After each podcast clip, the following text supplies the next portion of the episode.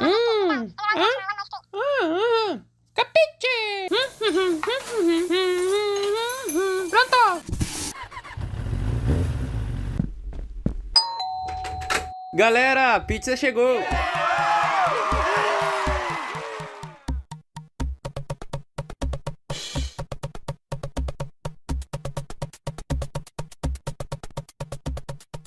Olá, amiguinhos, aqui quem fala é o Dine. Sejam bem-vindos ao mais novo episódio de Última Fatia de Pizza. E dessa vez a gente está trazendo um quadro novíssimo para vocês, cujo é o nome a gente decidiu dar de O Papo Otaku, um nome bem específico, bem explicativo. E conosco estamos aqui ele que manda em tudo aqui. Olá, Gustavo Harry, como você está? Olá, pessoas, aqui é o Gustavo Harry e coloque S H na frente de Akira e vamos ver o que que sai.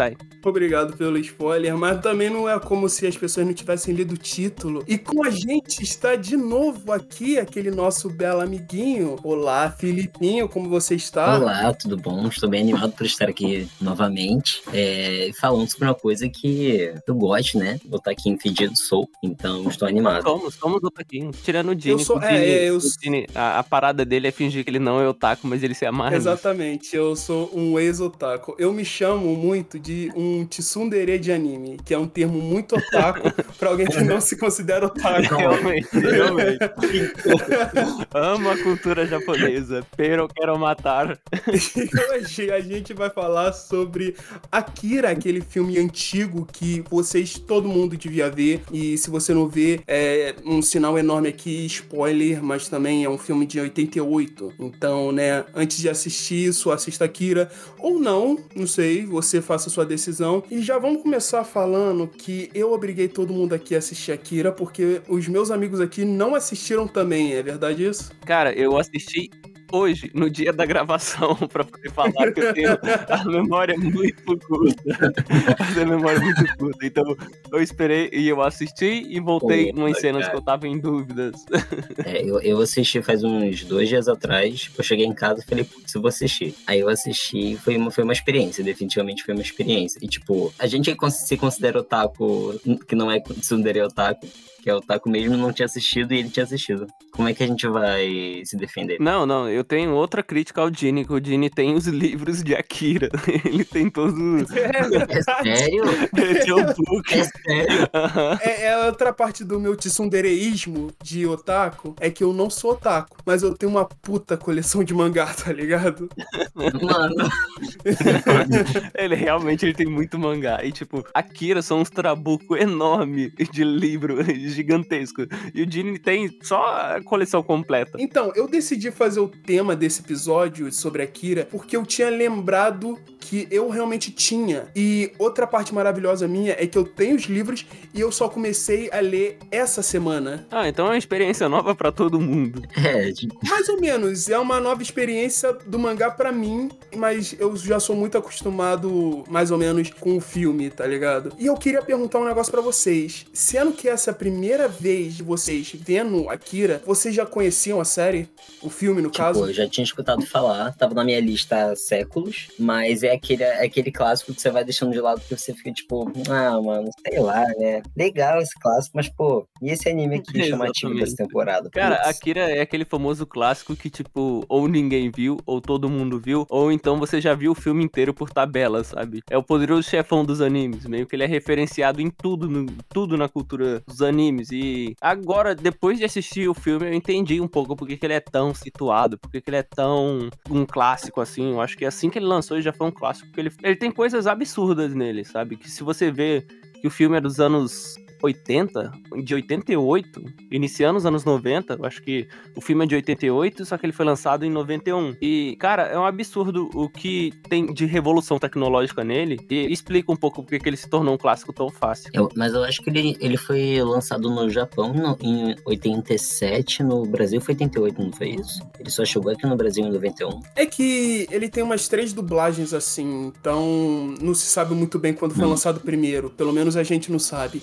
O nosso Nosso público maravilhoso com certeza vai mandar muitos e-mails pra gente, Sim. muitas D Ms no Instagram, falando o quão errado a gente tá, né? Porque isso que vocês falaram tá errado, oh meu Deus...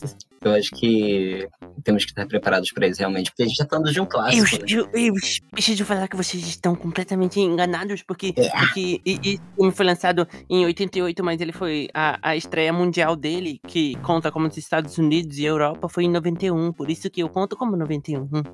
Mas eu queria perguntar para vocês, é o seguinte, vocês tinham alguma ideia do que poderia ser a história? Tipo, quais minis coisinhas assim, vocês conseguiam montar uma história na cabeça sobre o que era Akira? Vocês tinham um preconceito sobre o que seria a história de Akira? E depois vocês viram o filme e vocês acabaram se enganando? Cara, eu tinha o, o clássico pensamento, se você não conhece Akira, você pensa que é um filme de moto. E por muito momento parece que é realmente um filme de moto. Cara, exatamente. Tipo, eu fui... Eu acho que todo mundo conhece Akira por tabela, justamente porque, tipo, tem aquele cartaz que é super icônico do... do putz, daquele cara que não é o Tetsuo. Não, absurdo. É o outro. O Kaneda. O Kaneda andando, né, de em direção a em direção à moto e tal, pra lá, lá, lá. Eu gosto de chamar de o Caneco. Caneco, bom, bom. Vamos, vamos chamá-lo de Caneco. Eu chamava ele de Caneta. Parece também. Mas, tipo, era isso. Eu imaginava que ia ser uma... É, teve, teve isso, tem uma cena que popularizou há pouco tempo, né, dele com dor de cabeça, naquele momento que ele começa a ter as visões. É o mesmo, velho. Ah! Aí botava qualquer coisa ali no meio. Então, tipo, eu conhecia muito por alto e era isso. Eu, achava, eu sabia que era um, tipo, uma, uma vibe meio cyberpunk. E pra mim ia ser um filme de moto, cara. Cara, tem uma moto ali, é de, é de moto. Eu pensava que era tipo um speed racer cyberpunk, sabe? Só que de motos. Por aí. Não é nada por aí, eu achava que era aí isso. Depois vocês começaram a ver e viram que não tem nada a ver a moto. Apesar que a moto tem um pouquinho a ver com a história, assim. Eu acho que eu comecei a perceber que não tinha nada a ver a partir do momento que apareceu uma criança velha. Eu falei, que porra é essa? Cara, essa criança velha é muito escrota. Cara, se, for, se, esse for, se esse filme fosse em live action, não sei se tem live action, aliás, tô, tô cagando a regra aqui. Eu acho que tentaram, estavam pensando em fazer. Mas se esse filme fosse em live action, eles iam pegar essas crianças e iam botar numa piscina por umas duas horas e iam tirar elas toda enrugadas pra poder gravar depois. De sacanagem. Ou poderia usar só um anão, né? Não, anão é escroto, cara. Nem que as crianças enrugadas de piscina. Cara? Não, o que eu tô querendo dizer é que, tipo... Pior. Cancelado, cancelado. Não, caralho. Cancelado. Eu tô querendo dizer que tu não pode tirar papel de crianças e dar pra adultos, e vice-versa, tá ligado? Por isso que seria escroto botar um anão, tá ligado? Cara, mas aí tudo bem deixar a criança duas horas na piscina? É uma moda de se dizer, cara, é uma piada, não leva o pé da letra. Não, tá tranquilo, porra, vamos botar as crianças lá duas horas debaixo d'água e vamos torcer que saia viva, né? E fala pra ele, ó, tu vai sair daí com telecinese. Ah, meu Deus.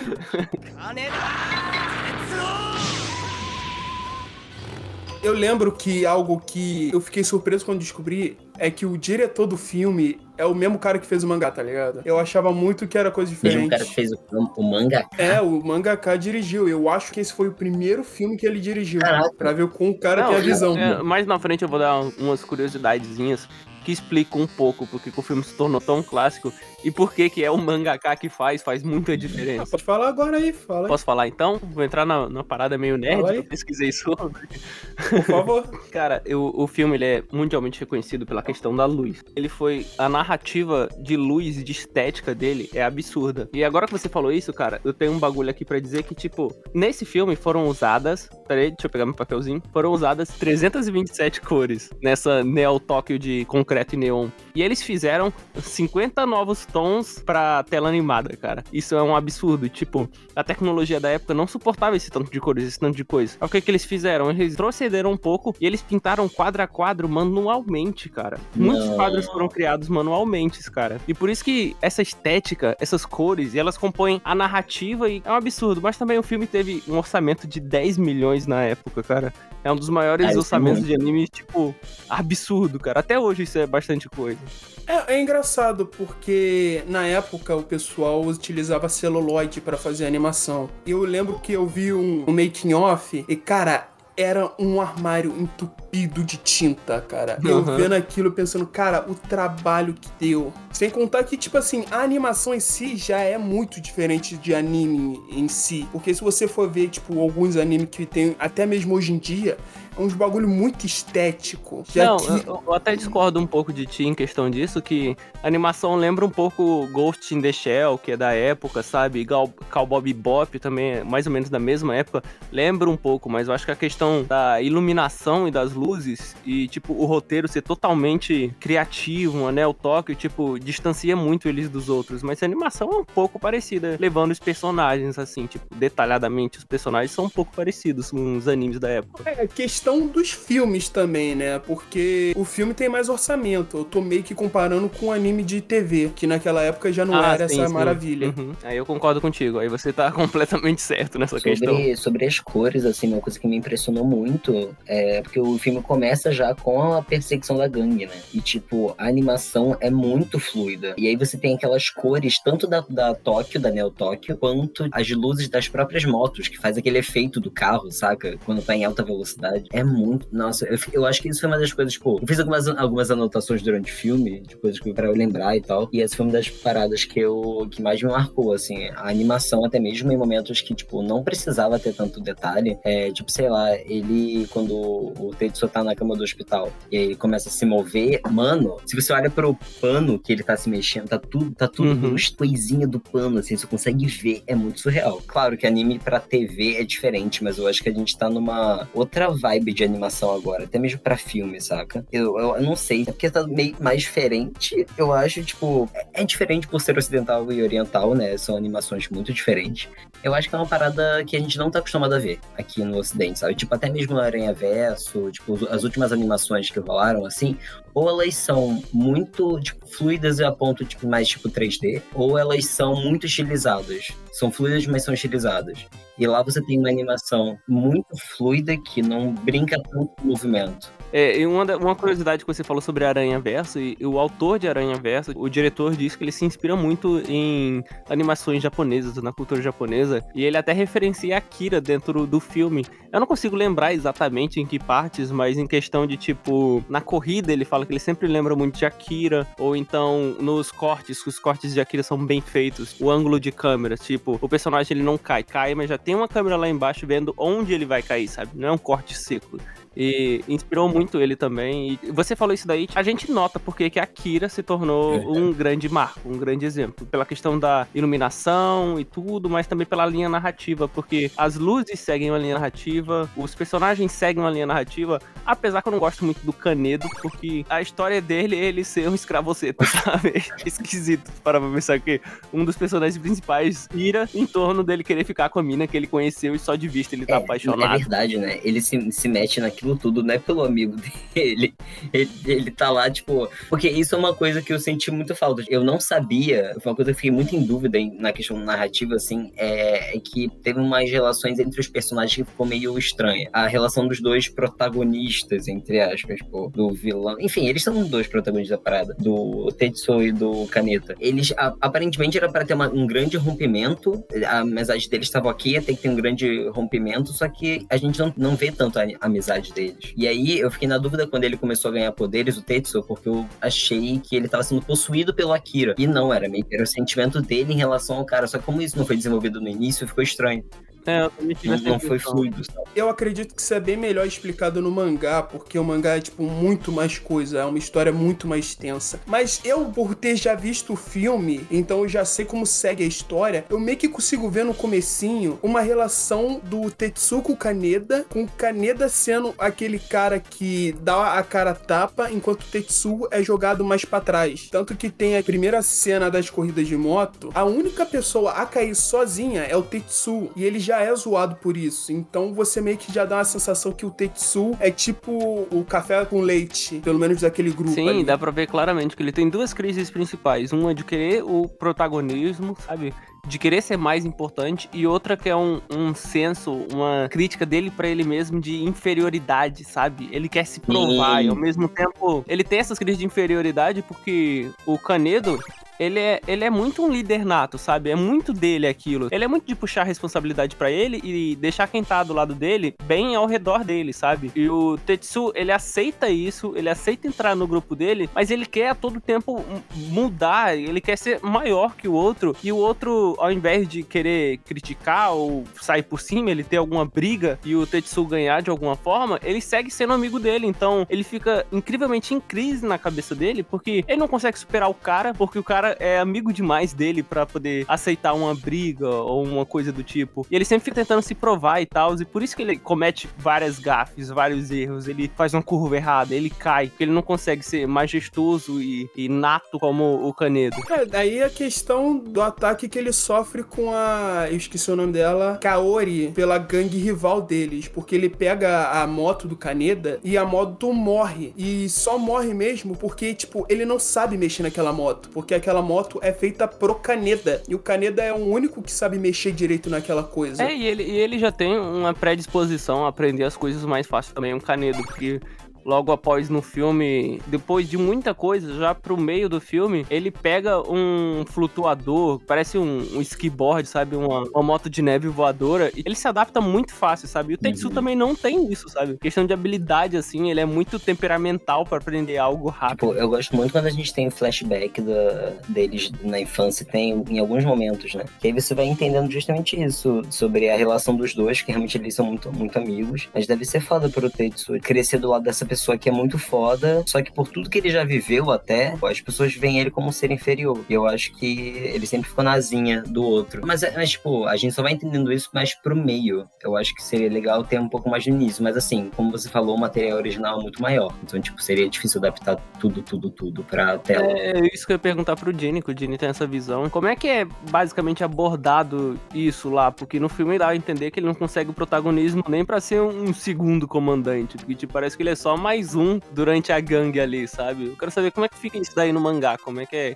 escrito isso não, no mangá. Só fazendo um adendo que eu achei muito, muito interessante é que, tipo, por muito tempo pelo... eu não sabia quem era o protagonista no início. Eu achei isso muito legal. Tipo, isso não é muito comum, porque geralmente em anime você olha, você, tipo assim, mano, é óbvio que aquele é o protagonista. Os outros têm cara de, de figurante e o protagonista tem um design todo diferente, ou não também, mas ele tem, tipo, a câmera foca mais nele, lá, lá, lá. Tipo, é tipo aquele screenshot de... Exatamente. Não tem rosto. Pensei nisso quando, quando eu falei. Mas, tipo, é muito legal porque todos os personagens ele tem alguma personalidade e no início é interessante porque meio que foca em todos eles ao mesmo tempo. Porque o importante é a perseguição, o importante é você entender o contexto da parada, não necessariamente um conflito de um só. E aí eu achei isso diferente porque eu, a minha mente ficou toda bugada, tipo, mas quem é que é o protagonista? Não, não entendi. E depois eles dividem o protagonismo e não tem só aquele núcleo, tem vários outros núcleos. Isso eu achei bem legal. Mas, mas fale como é que é o no mangá. Então, a questão do mangá, ela é estranha porque, que eu me lembre, o primeiro volume foi lançado, aí depois o autor começou a trabalhar no filme.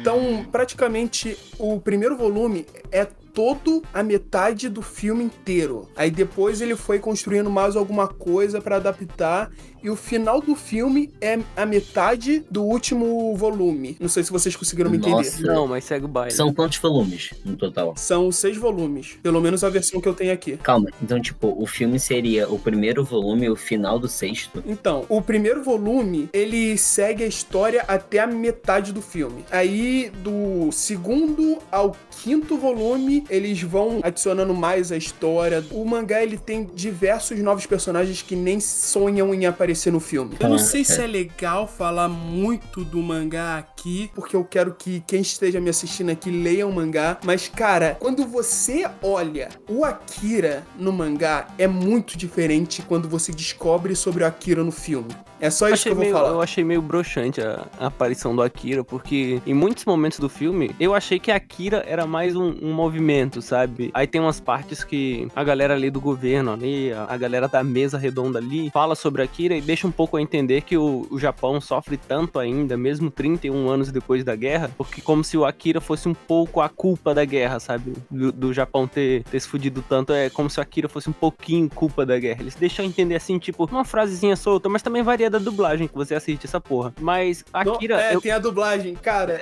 eu não consigo assistir. Eu sou muito acostumado com a segunda dublagem e tem um momento que... Eu vou dar spoiler do filme aqui, eu não vou dar spoiler do mangá. Mas tem um momento que é lá no final, quando o Tetsuo começa a se transformar, que ele pega a Kaori e a Kaori fica presa no corpo do Tetsuo. Nossa, que, nossa cena que, que o dublador, tá ligado? O dublador com certeza viu a cena, ele não tinha o que falar, ele começou a dar spoiler da porra da cena, tá ligado? Ele fica tipo, a Kaori vai morrer, a Kaori vai morrer. Aí a menina morre, a Kaori morreu. Não. Eu assisti essa versão, que é a versão que tá na Netflix, sabe? Eu assisti pela Netflix. A gente perde um pouco o clímax da morte dela, sabe? E, e ainda mais, a Kaori, eu fico bolado um pouco com a Kaori, porque o que o Kaneda é daquela menina, sabe? Que se apaixonou por um dia só, ele se apaixonou por ela. É essa menina, a Saori, não é o nome dela? Kaori? Kaori. Kaori. Tem uma dublagem que é a Saori, eu achei muito estranho. Tá, enfim, a Kaori, ela vai atrás do Tetsuo, sendo que ela não tem nada em troca, ela nunca teve nada em troca, e ela ficar perto dele é como se fosse a síndrome de Estocolmo, sabe? Ela tá perto dele e faz mal a ela. E quase que ela foi, uma palavra complicada agora que eu vou falar, ela quase foi estrupada durante o anime ali e tal, por causa daquela revolução e tal, as brigas de gangue. E tipo, ela ainda segue o, o Tetsuo, sabe? O que o Kaneda é daquela menina, ela é um pouco do Tetsuo, sabe? Ela vai atrás dele mesmo não tendo nada em troca. Eu acho que é mais a, a questão da Kaori com o Tetsuo, é mais uma questão de você ter nome na praça, alguma coisa assim. Porque quando os garotos saem da escola pela primeira vez, depois de receber a punição, eles começam a ficar putos. Vocês lembram dessa cena? Sim. Eu lembro, eu lembro. Mas eu nunca vi ela tendo nada de bom. E ela não pareceu igual às outras meninas, sabe? Até porque ela pergunta onde é que tá o Tetsuo, sabe? Ela fica realmente...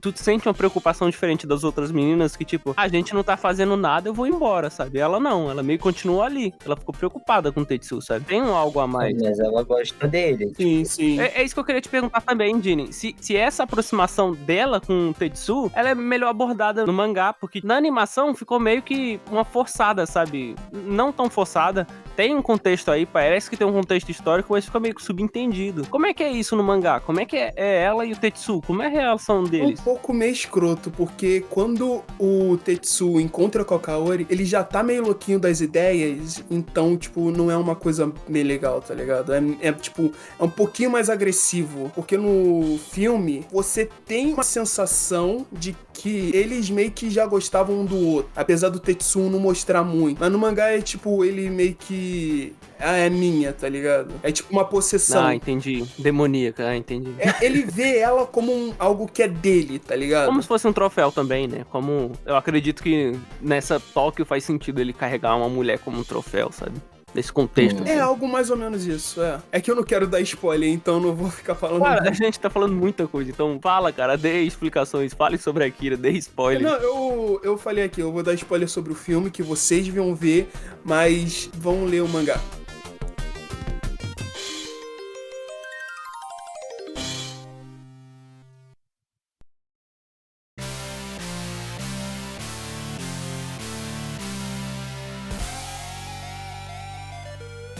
Eu acho que a gente tem que tam- também lembrar um pouco do contexto, eu acho, tipo, do... Porque, pô, isso foi feito em oitenta e oito, né? E além da gente ter uma questão de uma cultura muito agressiva, porque, tipo, esse é um filme extremamente violento. Mano, tipo, na hora que a galera da gangue tá na coisa policial, tem uma cena quando levanta a câmera, em toda partezinha, em todo cômodo, tá, tem algum estudante levando porrada. E a gente tá aí se tratando de pessoas, sei lá, adolescentes, sabe? As pessoas se batem e... Eu, eu, eu, eu fiquei um pouco chocado, sei lá... Não tô tão acostumado a ver coisa... É porque foi muito escrachado. Foi extremamente escrachado, sabe? Tipo, uma violência... Cara, eu lembro que tem uma cena que o professor, ele dá literalmente um soco na cara de todos os alunos, tá ligado? Sim! Um tapa na cara de todo mundo. Sim, cara!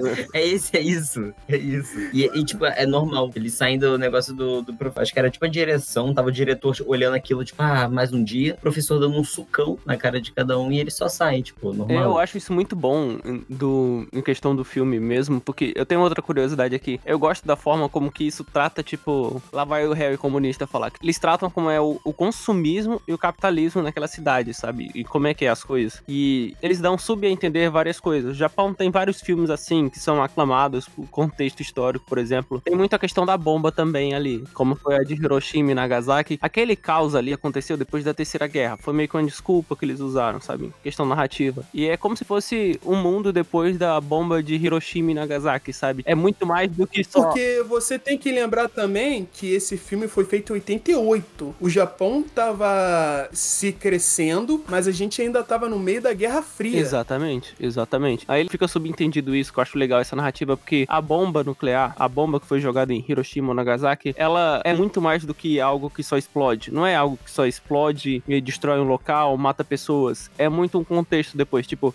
como as pessoas crescem depois nesse ambiente, como a cidade fica com um social deturpado, sabe? O medo perante as pessoas e como é que é os adolescentes, as crianças crescendo nessa época, sabe? Pós-guerra. Por isso que é muito legal, porque Neo-Tóquio foi criada em cima dos destroços da Tóquio original, que sofreu por atentados também, sabe? E como a tecnologia avançou tanto, você sente claramente uma opressão da tecnologia perante ao homem. Isso é muito incrível, porque com isso, o, o, o preço desse processo evolutivo de tecnologia, assim, tão grande, foi o regresso na política e na sociedade ali. Isso explica muito ali naquele contexto deles apanhando ali e tal. É muito algo que foi destruído, mas reconstruído do nada. É super tecnológico hoje em dia. Tem essa opressão da tecnologia, essa opressão do capitalismo, essa opressão do consumismo, sabe? Por isso tem tanta gangue, tanta coisa. Eles forçam a narrativa deles receberem os Jogos Olímpicos de dois mil e vinte. Eles forçam isso porque eles querem jogar isso na população, impor isso. E tem muitas brigas durante o contexto ali, tem muitos protestos que, tipo, tu não entende muito, mas quando tu presta atenção no filme, os protestos são contra as Olimpíadas lá, porque o país não consegue receber aquilo. Tipo, no jornal da televisão tá passando que o governo tá querendo aumentar os impostos, logo depois a gente descobre que é por causa do, do grupo lá de crianças, eles estão precisando de mais dinheiro, por isso que o governo vai aumentar os impostos. E a população não quer isso de maneira alguma, sabe? Por isso que nasce tanto grupo anarquista adolescente, como é o do Kaneda, sabe? É muito bom. O filme é do caralho, mano. O filme é do caralho. Quando tu presta assim, atenção em cada detalhezinho, assim, ele é muito é, eu do acho caralho. Que o contexto do filme é realmente muito, muito interessante, porque é isso, é uma sociedade fragilizada que se reconstrói através da tecnologia, mas, tipo, tá todo mundo ali tentando sobreviver, sabe? É, tipo... e quem cresce naquele ambiente cresce só com ou medo ou raiva, não tem outro sentimento a não Sim. ser esse, sabe? Por isso que tem tanta gente que fica maluca e tem tantos grupos messiânicos, religiosos malucos, sabe? Gosto bastante deles trazerem religião nesse contexto, porque a gente mais vê, ainda mais agora, assim, eu acho que é, isso ficou mais forte depois da pandemia, mas já vinha crescendo bastante, são movimentos de pessoas que estão extremamente religiosas, porque é mais fácil. A religião é uma, uma espécie de bengala, é, né? Ela, e, tipo... ela é uma bengala da sociedade, ela, ela é uma é. fuga simples, sabe? Mais fácil Sim. do que você Sim. lidar com aquelas consequências de você tentar se reerguer, é você se apoiar em algo que pode ser até falho, mas é, é simples de compreender, Exatamente. Tá? Vai dar certo. Tipo, é... Deus me ajuda, o novo Messias vai me ajudar, sabe? Uhum. É até uma visão um pouco deturpada da religião, mas falando de uma maneira... mais imbecil, meio que quase todas as religiões são impostas nesse sentido, tipo, ah não, vai dar tudo certo, ou então se tá dando errado, você tá fazendo errado, sabe? É mais fácil cumprir essas leis do que a, as leis humanas, ou tentar evoluir psicologicamente, ou outra coisa do tipo. É muito uma bengala mesmo, social no filme. Eu queria colocar um pouco de contexto também, é que a gente tá falando do Japão dos anos oitenta, que como eu falei antes, ele já tava crescendo tecnologicamente e economicamente. E também essa época era uma época muito, muito perturbada do Japão, porque era uma alta criminalidade, era muitos problemas sociais, e isso não só inspirou Akira, mas também inspirou diversos outros mangás, tanto que existe Hokuto no Ken, City Hunters, que é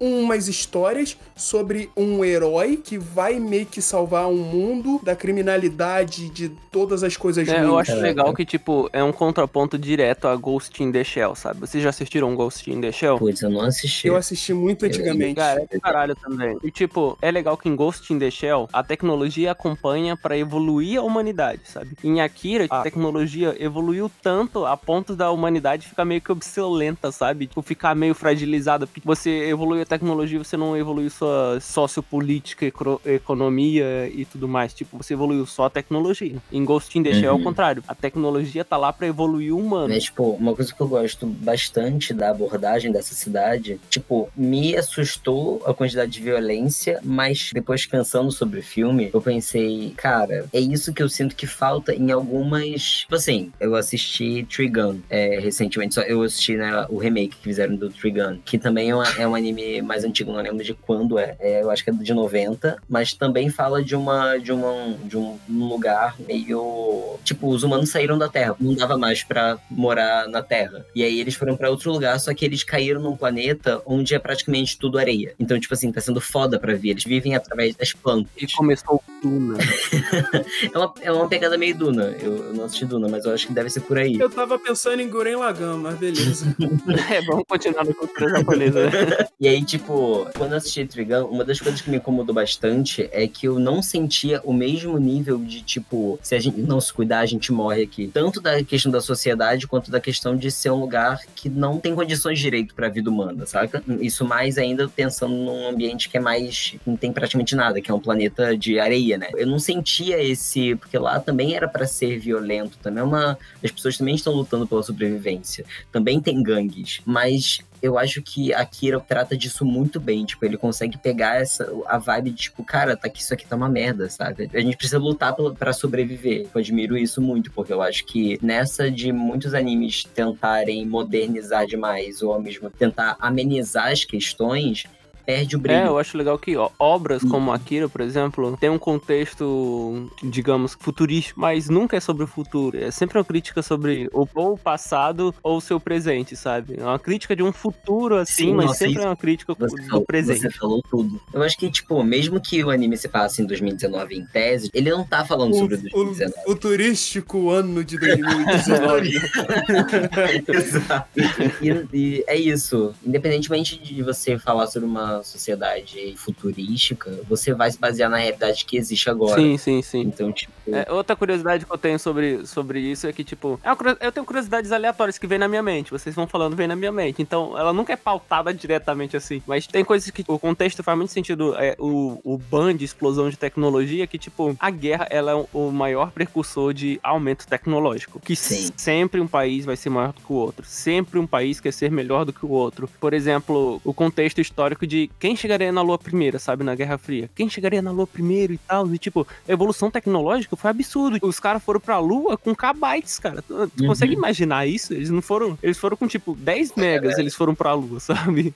Não tinha nem um giga. E os malucos foram pra Lua, porque toda guerra ou geopolítica, assim, mundial, sempre evolui muitas coisas. Tipo, o micro-ondas, ele foi inventado ou foi na primeira ou foi na segunda guerra, eu não me lembro bem, mas ele era pra ser uma bomba, só que ele esquentava muito e não explodia. Aí, tipo, não conseguiu nem de implodir, nem de explodir. Aí, nisso, as pessoas foram colocando coisas, micro-ondas, pra poder... não o micro-ondas, no caso, era o... outro trambuco, que não era o micro-ondas. Aí foi descoberto essa tecnologia de esquentar átomos, sabe? Aí foi desenvolvido isso, e depois foi testar várias coisas, até você ter um eletrodoméstico na tua casa, que é um micro-ondas. E a mesma coisa aconteceu com a geladeira, que os caras cansaram de conservar as coisas em sal e em gelo, sabe? Tipo, pra criar a geladeira. Eu acho que eu posso citar até um negócio que é, eu acho que dois de negócio. Um, um que é mais besta que o outro, tipo, a comida enlatada foi criada justamente porque a galera precisava que a comida durasse mais, não tinha como, não, nem tinha geladeira, não tinha como você levar uma carne seca lá pra guerra, né? Uhum.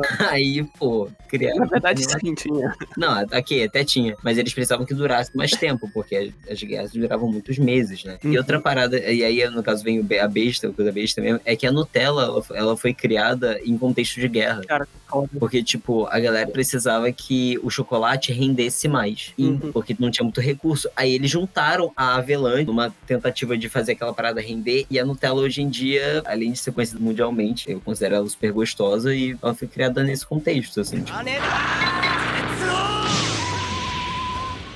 Também tem a questão do mangá, que é uma adaptação do filme, e é muita coisa a mais do que o filme, e é muito mais história, e é muito mais coisa. Tipo, sabe aquela gangue que aparece na primeira cena? A dos palhaços? Exatamente. Uhum. Eles, tipo, a primeira vez que eles aparecem é bem depois do mangá. Lá pra metade do primeiro capítulo. Tipo, no mangá, o Tetsuo volta... aí depois ele é chamado de volta, aí ele foge daquele lugar, aí depois ele vai encarar os palhaços. E ele acaba se tornando o líder dos palhaços, porque ele já tem os poderes psíquicos e ele bota pra foder lá. Eita, mas que isso, não, não teve nenhum cheiro disso no filme. Exatamente. Se bem que os palhaços, se você vê pelo mangá, pelo tamanho do mangá, eles quase não aparecem também. Mas eles têm muito mais cenas, a gente vê muito mais sobre os personagens, eles até têm falas. Caraca, eles falam. Eles falam. Eles falam, é alô, alô, criançada! Eles lançam, se você quer sorrir, é com patati. Se você quer brincar, é com patatá. Tetsuo, vem pra cá! É, virou o Silvio Santos.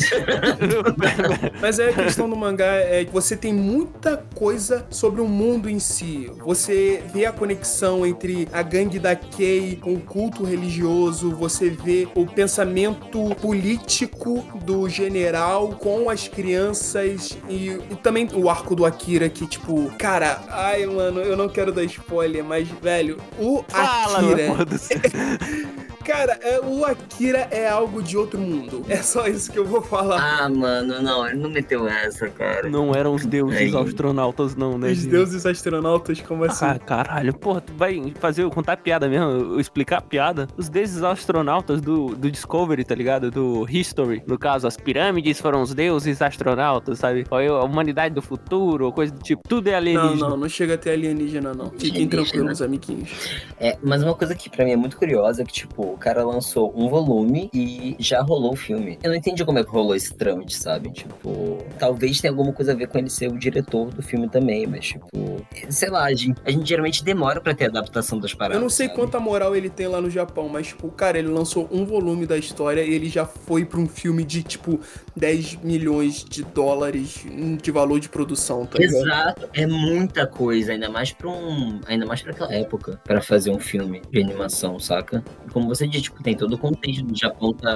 E compensou, cara. Compensou pra caralho. Não, compensou pra cacete, mas, pô, vamos pensar que é um... É porque pra mim isso é muito estranho. O que aconteceu? Porque, tipo, foi um filme que realmente é bom pra caralho em relação à técnica e tal. Eu acho que em relação ao roteiro é uma coisa que talvez a gente não esteja falando tanto, mas eu achei ok. Eu acho que o contexto... É, eu acho a narrativa boa, mas eu acho que o, o roteiro é meio que um fruto de sua época, sabe? Hoje em dia tu vê que tem bastantes falhas assim, só que o filme meio que supera isso pela grandeza dele. É, eu acho que mais do que necessariamente o, a narrativa, eu acho que o contexto narrativo enriquece exato, o filme. Exato, exato. Eu acho que, que é por aí. Além dele ser incrível tecnicamente e tal, mas é porque, tipo, efetivamente a história ela só foi desenvolvida depois, depois de ter sido feito o filme, sobre o material que tinha acabado de ser lançado. Isso, pra mim, não, não entra na minha cabeça. Eu acho muito curioso. Sim, sim. Dini, tu tem mais alguma curiosidade ou alguma coisa que o mangá aborda que o anime não? Eu fico muito curioso nessa parada do Akira, porque, tipo, ele não é tão bem abordado lá. O Akira no filme é mais o conceito. Depois tu descobre que é uma pessoa é, de sim, verdade. Sim, ele depois revela que foi uma pessoa de verdade. Eu não sei se eu posso... Ah, eu Caraca. não quero dar spoiler aqui, mas foda-se.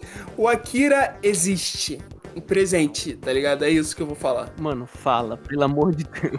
O Akira é realmente um garoto. Aquele lugar onde o Akira tava escondido, ele tava lá vivo mesmo. E meio que mostra um pouco a relação do Akira com as crianças. Também tem um momento no filme que é tipo, todo mundo quer o Akira, tá ligado? O culto religioso quer o Akira, os militares querem o Akira. O Dragon Ball quer o Akira. O Toriyama. É, é verdade, sim. Todo mundo quer o Akira, então vira tipo um, um caça-caça. A não ser o Piquet, que o Piquet, ele queria a Shakira, só que aí deu errado, depois ele fez mó merda. Ai, cara. Essa foi a piada do início que eu falei, bota S H na frente de Akira, se torna Shakira. Waka waka, é, é. Alguém precisa fazer um edit, por favor. Shakira.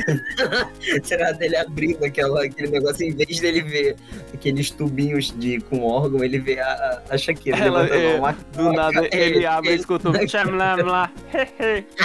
Cara, e, e porra, faz todo sentido, né? Pode colocar o pôster do filme, só que em vez de botar o Tetsuo, coloca a Shakira, aí depois só coloca um S H na frente do Akira. Uhum. Tetsuo não, o Kaneda no pôster. Cara, eu tenho só mais uma curiosidadezinha sobre o filme, que o filme é muito legal. Eu falei, né, o contexto e tal das Olimpíadas, que, ele, que o governo queria impor, queria colocar as Olimpíadas lá. Só que, tipo, é muito louco porque lá iam ser as Olimpíadas de Tóquio dois mil e vinte. E isso é uma loucura, porque o filme, ele é de oitenta e sete, oitenta e oito, por essa margem aí. Só que em dois mil e treze, em Buenos Aires, o Comitê Olímpico Internacional decidiu onde é que ia ser a sede das Olimpíadas de dois mil e vinte. Que, de fato, foi Tóquio. Tipo, eles previram isso. Que foda. Sim, sim. Nossa, aí, por causa do contexto da pandemia e tal, as Olimpíadas foram adiadas um ano. Aí saiu só vinte e três de julho de dois mil e vinte e um. Mas as Olimpíadas de dois mil e vinte eram pra ser em Tóquio, tipo... Eles, eles viram isso no futuro. Não, tá mas ligado? É engraçado também porque no filme e na história do mangá, as Olimpíadas se passam em dois mil e vinte e tal como a vida real, no mangá as Olimpíadas também são adiadas por causa de um evento que destruiu quase o mundo inteiro, tá ligado? O mundo do Japão, no caso, né? Não foi o mundo inteiro, foi o mundo Tóquio. O mundo inteiro. Vocês não leram o mangá. Ah, Vocês cara, fala sobre a porra do mangá, cara. Puta que pariu. Foi o único que leu o mangá, é. cara. dez segundos. Mano, mas, pô, será que eles estavam esperando o momento da Olimpíada pra libertar a Shakira? A Shakira. Só que eles se enganaram, porque ela só sai da Copa com todo mundo, tá ligado? Não nas Olimpíadas. Olha, mano. Seria maneiro se tivessem colocado a Shakira pra aparecer. Seria incrível, mano. Abrir aquela... Porque o negócio tava embaixo da, do estádio. O que eu não entendi por que que eles fizeram isso. Eles botaram a câmera lá, protegendo o Akira embaixo do estádio. Tipo, por quê? Não entendi muito bem, não. Pô, isso é explicado, não, no, no mangá, cara, não? Possivelmente, de... só que eu esqueci. Eu realmente não lembro por que eles fizeram acho isso. Que, acho que agora a gente entendeu porque que o Dine não fala tanto do mangá. Ele esqueceu. Ah, ele tá falando que é pra não dar spoiler, mas a gente já entendeu. Não, mas realmente, esse negócio eu esqueci mesmo. Deve ser aquela parada deles quererem esconder a plena vista, sabe? Tipo, ninguém vai procurar no lugar mais óbvio. Ou coisa do tipo, sabe? Tipo... Ah, a gente bota num lugar, tipo, que todo mundo conhece esse lugar, mas ninguém sabe o que que tem nesse lugar, sabe? Eu acho que eu lembro que era porque... Isso é meio que uma conexão, porque eu acho que a primeira bomba que explodiu, na realidade, foi o Akira. E isso meio que mostra no final uhum. do filme, que rola uma terceira explosão, no caso. Terceira, quarta um explosão, reboot, se você né? considerar Hiroshima e Nagasaki. Mas no final do filme tem uma explosão que é igual à primeira explosão do filme. Sim. Aí meio que você já faz a conexão ali que aquela primeira explosão do filme não é por causa de uma bomba atômica, como todo mundo pensaria. É, não, mas nesse contexto desse filme é após a Terceira Guerra Mundial. Não, então, mas eu... então acredito que nesse universo não houve Hiroshima e Nagasaki. Tipo, é uma referência externa pra quem assiste. Não pra aquele mundo, de fato, não existiu Hiroshima e Nagasaki. Porque a acontece a destruição de Tóquio na Terceira Guerra Mundial. Não, então, entendeu? Eu acho que essa tal destruição de Tóquio, se você considerar a explosão do final do filme, você pode considerar que essa explosão de Tóquio foi causada por algo psíquico, uhum. do mesmo jeito que as crianças causaram no final do filme. Então é por isso que eu tenho essa teoria que a primeira explosão foi criada pelo Akira. Ah, então... Aí foi por aquele momento... Então faz sentido aquilo que eu tinha dito antes do... de alguns líderes ali do governo tá falando alguma coisa sobre o Akira, Terceira Guerra, sabe? Foi meio que subentendido, fica jogado é, ali. Então, o que, que eu entendi? Porque tem, por isso que eu tô falando, tipo, eu acho que o filme ele é muito bom no contexto, mas às vezes na, na própria narrativa tem algumas coisas confusas. Mas o que eu entendi da primeira, da primeira explosão é que, na verdade, o governo criou o Akira para ser uma arma para lutar na Terceira Guerra Mundial. E eles se fuderam em relação a isso. Tipo, a arma sim, sim. controle. Sim, isso foi o que aconteceu.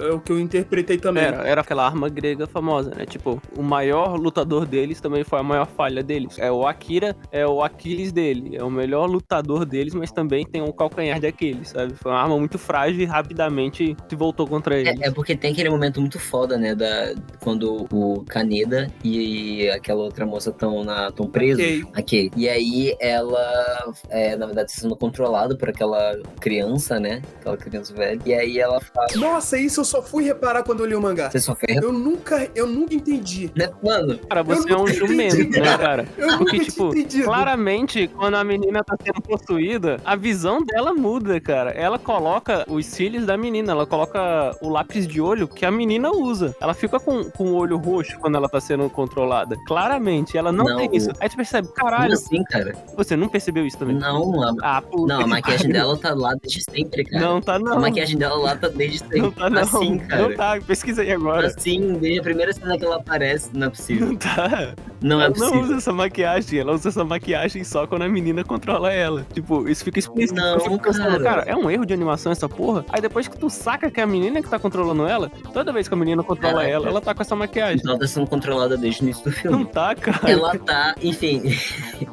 Mas nessa cena, quando ela fala, tipo, ah, aquela parada da moeba, uma moeba que ganhou poder, saca? Tipo, acho que é, sei lá, eu perdi um pouco da linha de raciocínio, mas eu achei essa cena muito interessante porque eu acho que tem uma certa parte que é muito pé no chão, que é a parada da sociedade, como o que, que tá acontecendo, e tem uma parada muito filosófica, que é tipo, o que acontece meio que do meio pro final, que é de ser uma pessoa que tem, tipo, de ser uma coisa com poder de tudo. É como a moeba com o poder de um ser humano. Eles não sabem explicar muito bem não isso, sabem, sabe? É Eles difícil. Tentam até dar a parada do... É a origem da vida, sabe? É o poder místico que todo ser tem, sabe? Da linha evolutiva, tipo, você vai entender como é que funciona a criação do universo através disso. Tipo, eles não sabem muito bem. Eles tentam impor isso, mas eles não sabem muito bem como explicar esse poder. Eu não sei se, como é que é no mangá, Dine. Como é que é no mangá, Dine? Ok, vou assumir um negócio aqui pra vocês. Obrigado. Eu não terminei de ler o mangá antes da não, gravação. Não, não, não.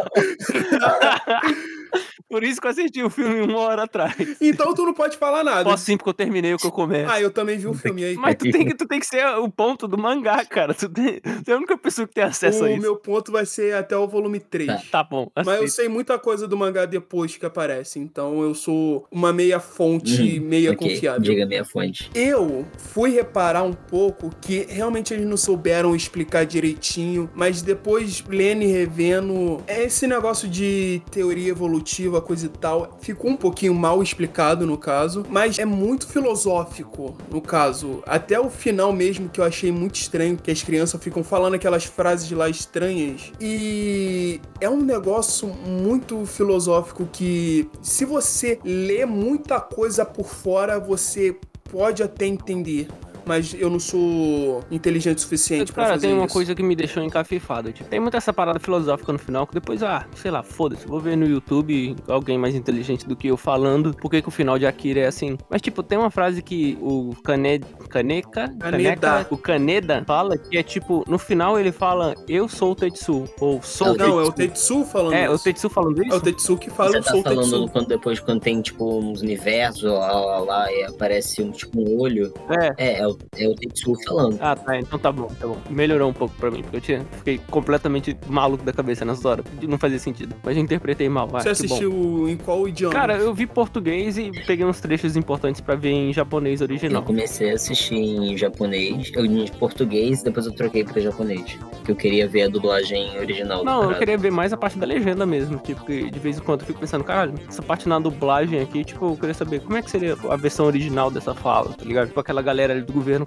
novamente citando, sabe? Falando ali. Ele sabia como é que era aquele diálogo no japonês original, pra entender a legenda. Mas é basicamente a mesma coisa. Mas, enfim, a questão do, da, da filosofia do filme, eu acho meio... Sei lá, eu acho que foi, foi realmente difícil um pouco de entender. Eu, claro que dá pra gente ver outra pessoa falando sobre, mas, tipo, é que no final eu não consegui criar em relação ao que aconteceu nenhuma, nenhuma coisa crítica. Tipo, só aconteceu. E eu fiquei, tipo, tá bom. E eu acho que isso não é muito bom. Eu acho que é... Então, esse caso do Eu Sou o Tetsuo, pra mim, depois de ver um monte de gente mais inteligente do que eu falando no YouTube, você meio que consegue entender um pouco, porque só essa frase, ela meio que encerra o arco de personagem do Tetsuo, porque o Tetsuo começa o filme como um cara mais fraco, ou que se considera mais fraco que todo mundo, e ele não consegue alcançar o estado de espírito, e é aquele negócio que eu acho que eu falei no podcast do Super Mario. Aquela parada do, do síndrome de impostor, ele não se reconhece, ele não sabe quem ele é, sabe? Mais ou menos, é um negócio que o personagem tem, que é a mentira que ele acredita contra a verdade que ele não sabe muito. Porque a mentira que ele acredita é que ele só vai alcançar o estado de espírito se ele for o cara mais forte daquele grupo. Então, tudo que ele faz no filme é meio focado em mostrar pra todo mundo que ele é o fodão, que ele sabe como controlar as paradas. Sim, sim. Por isso que ele vai atrás do Akira. Porque, tipo, depois que as crianças falam que não, o Akira foi o melhor, o Akira é o melhor de todos, tipo, ele, não, eu sou o melhor de todos, eu vou me provar o melhor de todos. Por isso que ele vai atrás do... Depois que ele descobre que tem alguém melhor do que ele naquilo, por mais que ele esteja fazendo loucuras, ele já consiga, tipo, fazer muita coisa com aquilo, ele quer ir atrás de quem é melhor pra poder ele ser o único melhor.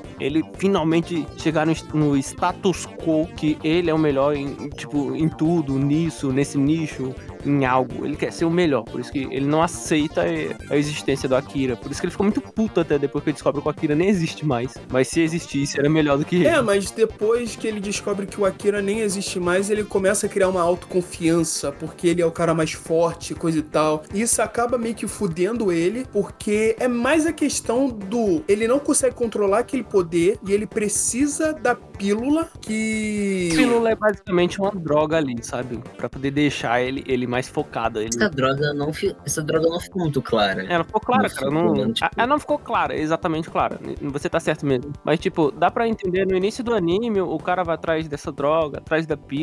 Na jaqueta do cara tem uma pílula, sabe? Tem aquela parada da droga, a pílula ser a droga do momento. Uhum. No mangá isso deixa mais explicado. Ele fica falando que... ele vai estudando aquela pílula um pouco. Tanto que tem um negócio que é meio estranho no anime, mas no mangá é mais explicado, porque quando o Tetsuo sai daquele prédio, ele vai pra aquele botequim do começo do filme. E ele pede pro barman... Pro... me quebrou, o botequim Oi? me quebrou. É uma parada, é uma parada muito brasileira. É, bar, alguma coisa assim. Não, não foi no botequim. Tocando pagodinho, né? Mas aí ele vai, ele vai nesse botequim, ele pede o barman pra uma pílula. O que é estranho, porque teoricamente...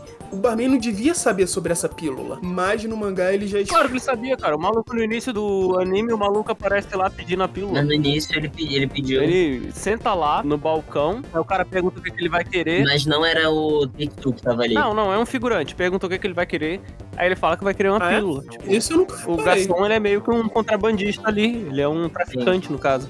Mas quem, mas quem escuta isso tudo é o Kaneda, não é o Tetsuo. O Tetsuo tava cuidando da moto. É, mas tipo, fora. Eles são uma gangue, sabe? Eles frequentam ali. Ficou tudo entendido, várias sim, coisas. Sim. Várias coisas. É, eles não, sabem. Eu só queria falar que, tipo, essa pílula era algo que só os militares tinham. Aí, numa confusão lá, o Kaneda acabou roubando essa pílula. Aí ele acabou dando essa pílula pra uma garota lá que sabia sobre química e coisa e tal. E essa menina acabou copiando, fazendo duplicadas dessa pílula. Aí o O barman começou a vender essa pílula como se fosse uma espécie de droga. Aí é por isso que o Tetsuo sabe que o barman tem essa pílula. Ah, caramba. Então isso fica... isso é completamente diferente do, do anime, da adaptação mesmo. E tipo, no mangá esse contexto ele é mais forte, porque no anime fica subentendido essas coisas. Tipo, não existe esse figurante no mangá, sabe? Agora eu entendi. É, tipo, até mesmo quando ele tá com um saquinho de pílulas na mão, depois ele tá conversando com aqueles dois outros garotos, ele solta aquela cor. Ele fica só tipo de meme, ele joga no chão e tal. Tá, tá, tá. A gente não vê ele consumindo a pílula em momento nenhum no filme. Mas deixa eu voltar pro caso do Tetsuo lá, da vontade de paz de espírito dele, porque o que perturbava a paz de espírito do Tetsuo é o fato dele se achar inferior, tanto que quando ele descobre que o Akira não existe, ele começa a criar uma autoconfiança, que é o falsa paz de espírito dele, e aquilo acaba meio que corroendo ele, e quando ele se transforma naquele monstro enorme, você vê que aquele cara confiante Confiante, se tornou aquela criança que tinha medo nos flashbacks. Tanto que ele olha pro Kaneda com medo, com medo do que aquilo pode ser. E o Kaneda, que queria matar o Tetsuo, eu não lembro porquê, possivelmente, sei lá, pra... Mano, não, não explica direito. Descontrolado, né? Ele tava descontrolado. Pô, mas aí então... você vai jogar uma pedra na cabeça do teu amigo? Foda-se. Se ele for matar umas pessoas, eu acho que eu mataria ele pra poder evitar. Eu acho que era mais tipo, pô, o cara quer me matar, eu vou matar ele primeiro. Aí era isso. Mas aí, o personagem também volta, porque o Kaneda que quer matar o Tetsuo, ele volta pra aquele cara que quer salvar o amigo, uhum. que quer ajudar o amigo. Aí depois que rola aquela grande explosão, eles acabam indo pra um outro plano, que é meio a parte da evolução que eles falam no filme. Aí essa é o ponto que o Tetsuo encontra seu estado de espírito. E essa parte do que ele vai pra um outro plano, que é a tal evolução, esse é o momento que ele realmente atinge a sua paz de espírito. Tanto que essa parte que ele fala, eu sou o Tetsuo, é ele confirmando a sua paz de espírito. Que ele não precisa provar nada pra ninguém, porque ele é o Tetsuo. Nossa, tipo, sem, sem brincadeira, é, isso ampliou minha, minha percepção do final. Sabe aquele momento do... que o cara faz aquele negócio é. com a cabeça e sai um monte de universo, é literalmente isso.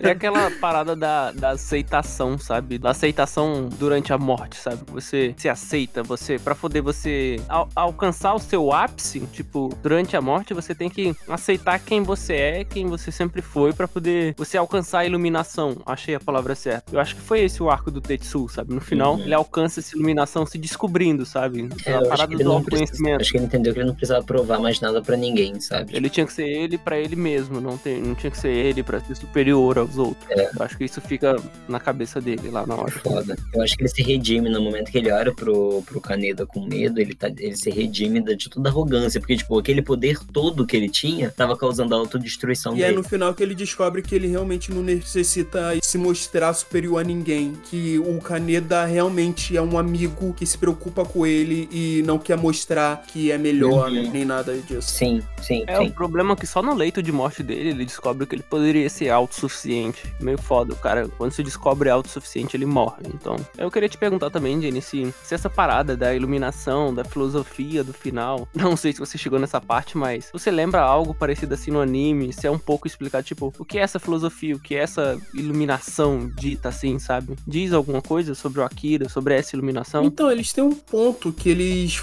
Nossa, ficou muito pesado agora, né? A gente tá muito com pena do Tetsuo agora. Não, eu ainda acho que é um babaca. Eu ainda acho que o maluquinho tinha que ter matado ele. Caralho, mesmo. Cara. Que é isso, cara. Mas voltando lá. Explica um pouco. Explica porque é um papo que os meninos têm entre si. Os meninos dizendo as crianças velhas. Mas também fala um pouco sobre a infância deles e quão evoluído eles podem ser. Eu ainda ah, não então... cheguei no ponto onde eles explicam tudo sobre essa filosofia. Mas a gente... já tem um pouquinho de ah, noção entendi. Sobre então, isso. Até no final do, do mangá, então parece um pouco ambíguo mesmo, sabe? Até é bom mesmo, que tipo, é bom que esse final fique ambíguo, não fique muito expositivo, porque a pessoa que tá assistindo ou lendo, ela vai ter a verdade dela, ela vai ter o autoconhecimento dela, e tipo, a versão dela vai bastar pra ela mesma, não pra ela no contexto do, do Akira, sabe? Então, acho até bom, até. É uma desculpa de você não saber escrever um final, mas ao mesmo tempo deixar um final muito bom. Tipo, eu, eu só fiquei um pouco na dúvida, porque no final, né, quando já tá rolando a explosão, tipo, as crianças têm,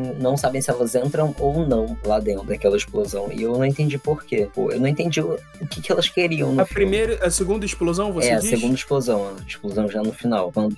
Eu acho que é meio que um medo do que pode acontecer, é um medo do futuro. É, eu senti uma vontade de conter também, sabe, pra poder aquilo não ser maior do que seria, sabe, eles foram meio que conter, porque aquele menininho, o Reina, Reigo, sei lá o que, o menininho vai pra salvar o Kaneda, e os outros, tipo, caramba, não era pra ele ter ido, talvez que eu fosse de nós três, aí, tipo, eles meio que se sacrificam pra poder conter aquela explosão e salvar o Kaneda no final. Kaneda. Cara, esse nome tem um nome escroto pra caralho, esse moleque. Puta que pariu, eu não consigo gravar essa porra. Eu só tenho uma coisinha a falar, que, tipo, no final parece, ah, vocês perdoaram o Kaneda, mas eu tô um pouco com aquela filosofia do, do Tetsuo, idiota na cabeça. É, o Tetsuo. Aí eu tô um pouco com aquela filosofia do idiota na cabeça, sabe, que, tipo, como, por exemplo, sei lá, pega um, um anti-herói aí, o Justiceiro, ah, eu acho que essa frase é do Justiceiro. Chegam pro Justiceiro e falam, ah, olha, tem dez assassinos numa sala. Você chega, você mata um deles. Continua dez assassinos numa sala. Aí tipo, uau, tal, tá, é uma parada boa, filosófica. Aí ele responde, mas tem dez assassinos numa sala. Eu chego e mato os dez, fica só um. Eu meio que é isso, sabe? Com a parada do, do Tetsuo. Acho que o que ele ia fazer, o que ele ia propagar ali, tipo, foda-se depois, sabe? Tipo, mata ele ali, porque eu acho que o que ele faria seria muito pior depois se ele tivesse vivo. Então, mesmo no contexto daquela amizade, por mais forte que ela seja, eu sinto que a escolha é certa. Como um líder que o Kaneda era, perante ao grupo e tal, era matar o Tetsuo. E no final, quando ele sente que o Tetsuo não queria mais isso, ele queria ser salvo, ele tenta salvar ele, por mais que ele vá morrer, entendeu? Entendi, entendi. entendi. É, você deu um contexto pelo que o Kaneda tá lutando contra o Tetsuo. É meio que pra parar a ameaça que o Tetsuo tava trazendo pro mundo, ou pelo menos pro Japão. Sim, sim. É, é, essa é a parada do líder, sabe? Da parada do líder nato ali, do Japão, da gangue, da namoradinha que ele conheceu no mesmo dia, sabe? Eu, eu nem acho que ele tava fazendo isso com motivos tão grandiosos. Eu acho que o Kaneda, ele é muito simples, sabe? Ele tava ali pra proteger quem ainda tava vivo, que fosse da gangue dele, sabe? Que fosse da mina que ele acabou de conhecer. E é interessante que ele é muito simples, mas são muito claras pra ele. Ele não queria ser o herói do Japão. Tipo... Ele só queria ir com a mina dele dar um passeio de bike. Não, ele, ele não quer ser o herói do Japão. Ele quer só salvar quem ele gosta. É. Então, o princípio dele não é pra ser um herói pra salvar as pessoas. É pra salvar... Oh, eu quero salvar quem eu gosto. Se for pra te impedir pra fazer isso, eu vou, infelizmente, te impedir pra fazer eu isso. Eu acho bizarro, porque eu acho que minhas considerações finais foi que, tipo, eu cheguei aqui com uma ideia de, pô, foi um filme maneiro, mas, nossa, tem parte muito nada a ver, e, tipo, as partes que eram mais aleatórias pra mim, que era questão de conexão com os personagens, eu consegui criar empatia por eles. Agora, a gente conversando, sabe? Eu não vou olhar pro Tetsuo nem pro Kaneda da mesma forma. É, e é legal que, tipo, tu e o Dini tem uma visão e eu tenho outra visão perante o Tetsuo. É, e a gente pode juntar nossas visões aqui, porque até mesmo eu que já vi muitas vezes o filme e agora eu tô olhando o mangá, vocês abriram meus olhos aqui em muitas coisas que eu não tinha reparado uhum, antes. Tipo, isso, isso é muito foda, cara. A gente tem que fazer mais isso. A gente isso, pega isso foi algo... legal, isso foi legal. Isso foi legal, mas isso foi algo bem cultural também. Tipo, a gente podia pegar algo mais simples também na próxima vez. Sei lá, o Felipinho traz Chaves pra gente. Caralho. A gente fica falando sobre a filosofia do Chaves. Fala as teorias, que eles são os sete pecados capitais e vai rindo, sabe? As teorias malucas. Cara, eu vou ser muito sincero com vocês. Eu não... Eu, porra, muito obrigado realmente por ter visto esse filme. Muito obrigado a mim mesmo por ter obrigado a vocês a ver esse filme. E eu acho que eu não tenho muita coisa pra dizer, né? Vocês têm algumas palavras finais pra falar no nosso público? Palavras finais é meio errado, né? Alguma mensagem... Minhas palavras finais antes pro... de serem enterradas. É, eu, eu quero dar um agradecimentozinho a você também, que, tipo, a ideia do Papo Otaku foi sua e, tipo, você trouxe esse filme, Akira. Aí eu pensei, cara, é uma parada muito nichada, sabe? Sei lá, não sei se vai ficar tão legal. E depois que eu assisti o filme, tipo, é aquela parada da amizade, sabe? É um pouco... A gente não tem a amizade do Tetsuo e o Kaneda, mas, tipo, a parada, tipo, que o Dini me indicou, sabe? É algo que ele goste, eu vou assistir, sabe? Porque vai valer a pena. E, de fato, valeu a pena. Tipo, rendeu muita coisa. Eu sou muito grato por você ter me mostrado esse filme e deixar de ser só flashes de um filme bom, sabe? Ser realmente uma lembrança boa. Tipo, foi um ótimo episódio. Eu adorei essa ideia. Tipo, a gente tem que fazer mais. Felipe, tem alguma mensagem pro povo? E pra polpa. E pra polpa também. O que eu achei muito maneiro, eu acho que foi um tema muito específico, mas ao mesmo tempo abriu espaço pra muita discussão, sabe? E talvez se você não tivesse trazido esse filme pra gente discutir, talvez nunca tivesse assistido ele, sabe? E no final foi muito maneiro, porque a gente pôde falar sobre muita coisa. Então... Próximos dez episódios, Estúdio Ghibli. Cada filme, um Cada... podcast. Nossa, que pariu. Porra, vai durar, maluco. Vai durar. Começa com Pônio, hein? Putz, posso te falar que eu acho que eu só vi flashes de Pônio? É a mesma coisa. Cara, o único filme do Estúdio Ghibli que eu vi foi do... Da Viagem de Chihiro, eu não entendi porra. Mano, né? A Viagem de Chihiro... Mano, eu posso só, só dar um negócio aqui e falar um bagulho. Tem uma cena... Eu posso dar spoiler? É, claro. É, Putz, foi o único então tá. que a gente viu isso aí. Não, então tá ótimo. A Viagem de Chihiro tem aquele momento que tem o Haku e ela e eles estão voando, né? Pô, não é voando, eles estão caindo em direção ao mar. É logo lá pro final do filme, que aí ele é um dragãozão, eles estão caindo e depois ele vai se transformando em garoto, alguma coisa assim. E aí, é, eu tava assistindo isso na escola. Foi um momento que teve, tipo, uma, um momento de filmes é, clássicos e tal, e colocaram esse filme pra ter. E aí, eu assisti, tava assistindo pela primeira vez, uhum. E quando eles chegam perto da água, eles flutuam, né? Uhum. Rola esse momento. E aí, tipo, a galera toda tava muito emocionada, só que eu achei muito engraçado. Então, tipo, tava todo mundo chorando, e eu soltei uma risadona no meio da sala. Todo mundo olhou pra mim, tipo, caralho, o que você tá fazendo? E aí, eu me redimi a minha insignificância, fiquei com muita vergonha. É, foi só, foi isso, foi minha cara, história. Cara, que escola foda, cara. Na minha escola, a gente levava o filmezinho, assim, da semana, assim, e geralmente era vida de inseto, sabe? Ou coisa do tipo. Nunca levaram uma Viagem de Chihiro, sabe?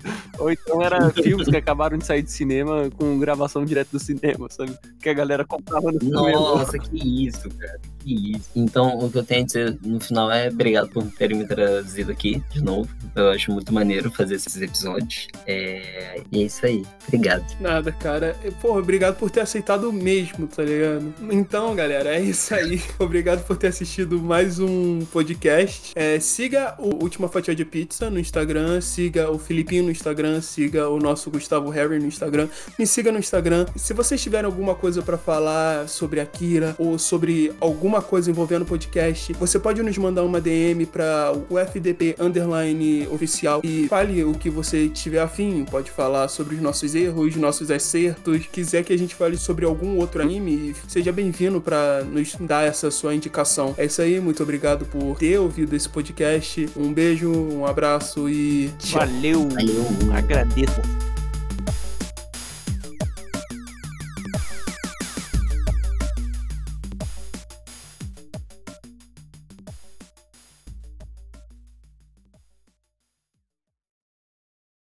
E a Nutella hoje em dia, é, além de ser conhecida mundialmente, eu considero ela super gostosa e ela foi criada nesse contexto, assim, tipo... É, um dos meus doces favoritos é Nutella, cara. Tudo que tiver Nutella, assim, eu gosto, sabe? Tipo, é difícil Nossa, eu não gostar de algo com Nutella. Nutella. O foda da Nutella é que eles ainda estão cobrando pelo preço de guerra, né?